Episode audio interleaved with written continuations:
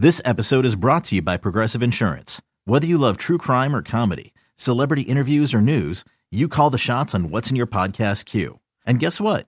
Now you can call them on your auto insurance too with the Name Your Price tool from Progressive. It works just the way it sounds. You tell Progressive how much you want to pay for car insurance, and they'll show you coverage options that fit your budget. Get your quote today at progressive.com to join the over 28 million drivers who trust Progressive. Progressive Casualty Insurance Company and Affiliates. Price and coverage match limited by state law.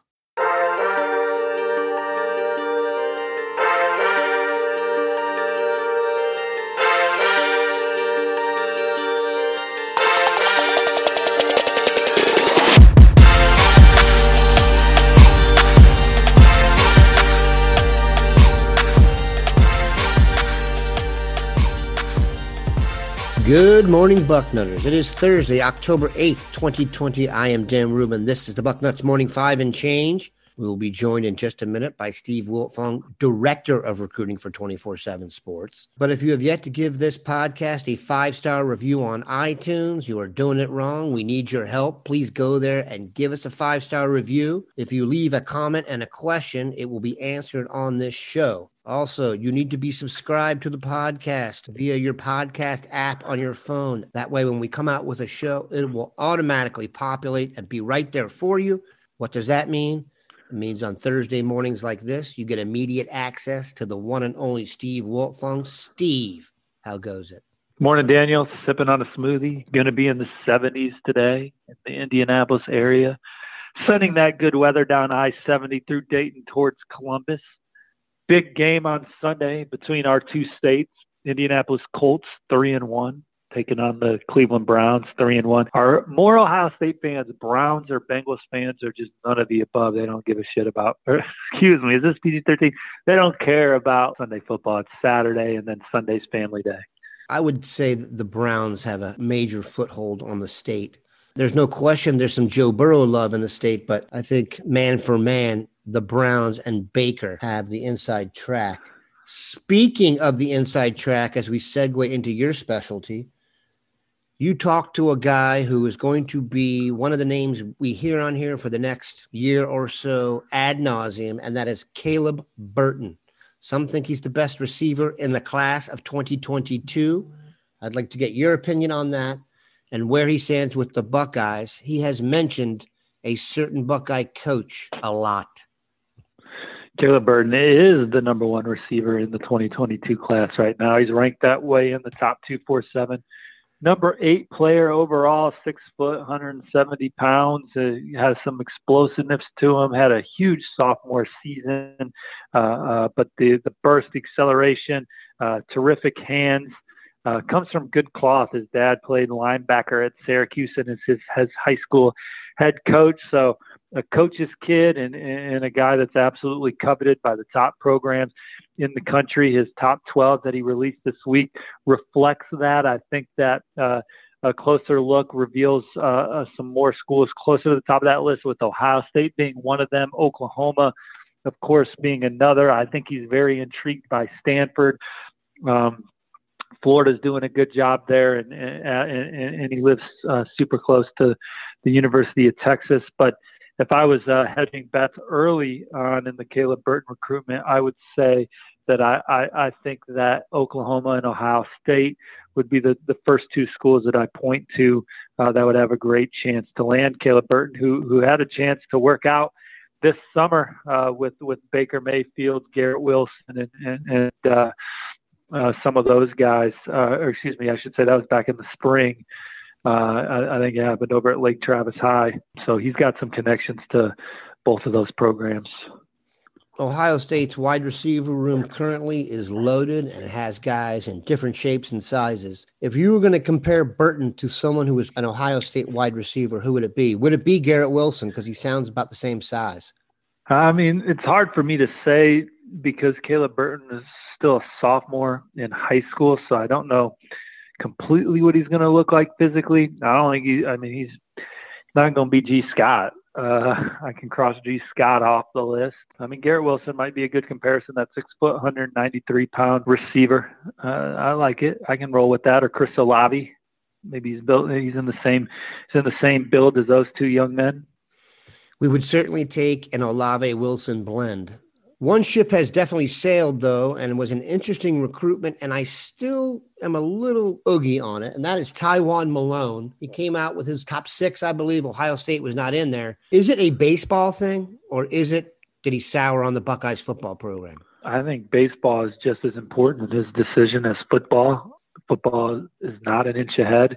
If anything, I would put baseball uh, ahead of football in this decision process, and I think when Tywone cut his list of schools to 14 and Ohio State was in that group and Ohio State was certainly a school he was intrigued by early. The six schools that were the finalists were the ones where the baseball program really stepped up and, and, and, did their part in that recruitment. And for Tywone Malone, uh, his decision, he's already filled out like 10 Major League Baseball questionnaires too. He, he's real excited about baseball. He doesn't want to go, I'm not saying this is Ohio State, but he doesn't want to go to a baseball, he doesn't want to go to a, he's not making a football decision and then also playing baseball. Like he wasn't going to pick a school to go play football and then also play baseball in the spring and maybe play on the team that loses 16, 17 baseball games. That would be 23 baseball games. Uh, I think that'd be miserable for him. So he wants to be on a winner uh, in the spring, and uh, you know we'll see where that takes him for football as well. You may not know the answer to this, but is he considering at all just going into the Major League Baseball draft and skipping college altogether? For all those all those guys that have the opportunity to get drafted, it really just comes down to the signing bonus, right? And, yeah. and so, if that signing bonus is seven figures, you know it's typically hard to turn that down. I would agree that that is typically hard to turn down. Though I have no experience doing so, I'll take your word for it. We're going to take a quick break and come back, talk more Cruton. Introducing the two-way V4, where groundbreaking fuel cell technology meets fresh foam cushioning for the ultimate performance. With fuel cell, each step feels explosive, delivering unparalleled energy return. Paired with fresh foam, experience maximum comfort throughout the game. Its lightweight textile upper offers support and breathability without sacrificing agility. Whether you're hitting the clutch shot or locking down the opposition, the two-way V4 gives you the tools to play at a high level. Learn more and purchase the two-way for yourself at newbalance.com. All right, we are back. It does seem for Ohio State like the class of 2021 is coming into congealed focus here. Four prospects left on the board that they have a serious chance at, and you can correct that if I'm wrong. The two Seattle studs, Emeka Egbuka and JT Tuimoloau, offensive lineman Tristan Leigh from the Northern Virginia area, and safety Derrick Davis out of Pennsylvania. He will make his college announcement on November the 14th. Buckeye fans think the first two guys, the Seattle dudes, are coming Tristan Leigh and Derrick Davis. I got a vibe on Leigh. I'm not feeling good on Davis. How do you feel about my vibes? Oh man, I, I think that there's a chance for Ohio State to trend up for Leigh. Uh, I talked to Tristan this week. He's trying to come out to Ohio State the weekend of the 24th and spend time with commits. Uh, last I heard, you know, still trying to get that lined up logistically uh, with the family, making sure um, you know everybody can come. But th- but they'd like to get back to Ohio State. They were at the win over Penn State last year, and uh, Ohio State's near the top. Man, he talks to the Buckeye staff a lot and, and, likes it, sees it as a place he can be successful. But he's been to LSU four or five times, uh, including twice during the pandemic. Uh, was recently out to Oklahoma Florida's talking to him a lot. He did get down to Florida in the spring during the pandemic, also. Uh, I, I still think everybody's chasing LSU there. Um, we'll see if LSU or we'll see if Ohio State can continue to make a move. For Derrick Davis, it, he talked to his dad earlier this week. He said that Ohio State was still uh, very much in the picture for his son. Um, talking to other people, you get the sense that maybe Ohio State's not as strong as they as they were, uh, but the Buckeyes are still pushing for him and have a spot for him and, and, and want him in this class. So now that there's a decision date, you know, we'll see. Everybody knows when they got to have all their chips on the table, and Ohio State typically does well in in that kind of setting. And uh, they're recruiting against LSU, they're recruiting against Penn State and, and, and, and Georgia. I think those are the main schools in there for Derrick Davis right now. And as of today, I wouldn't predict him to be in Ohio State's class, but uh, with a few weeks to go on this recruitment, uh, you know, we'll see what happens. I've told Steve this off the record and offline, but I just have a good feeling about Tristan Leigh. I have nothing to base that on, just a vibe. Real football starts on October 24th, but there are some super sexy matchups this weekend we wanted to discuss. Steve, give me your picks for one, Miami at Clemson, and then Tennessee at Georgia.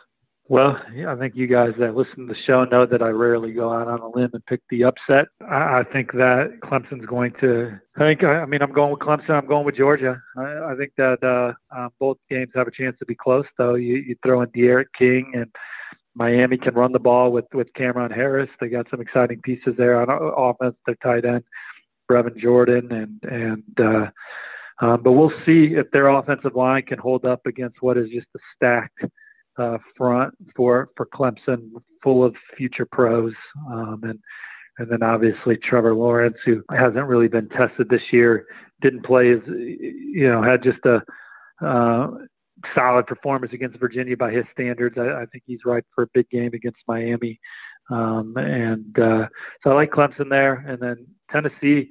It is interesting. I mean, if you look at Tennessee's roster, they got think they got four or five stars on their offensive line right now, and yeah, we'll see if they can run the ball against a Georgia defense that I think ranks number two nationally uh, in that category. I, I don't know if Georgia can score that many points themselves right now, so I think that game could be a real slobber knocker, and I expect it to be close, just because I don't foresee a Georgia offense that can open up and, and, and pull away. I love the way Tennessee's been recruiting and developing.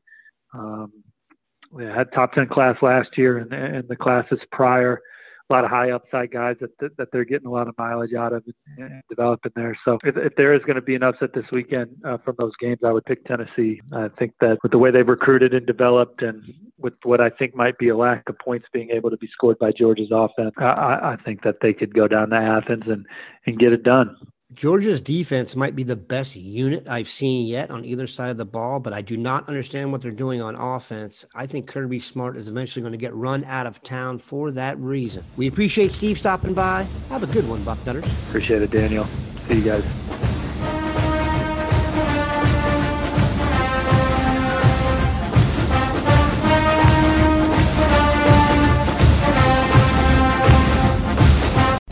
CBS Sunday after the equalizer. You collect rewards, right? This is how I make my living. It's the season finale. Everyone's looking for something. Of Tracker. You strong swimmer? So so. So so. So so's okay. Justin Hartley stars. How you survive, you make quick, smart decisions, and you never let panic take the wheel. Sounds cool. It is cool, actually. Very cool. Tracker, CBS season finale Sunday after the equalizer on CBS and streaming on Paramount Plus.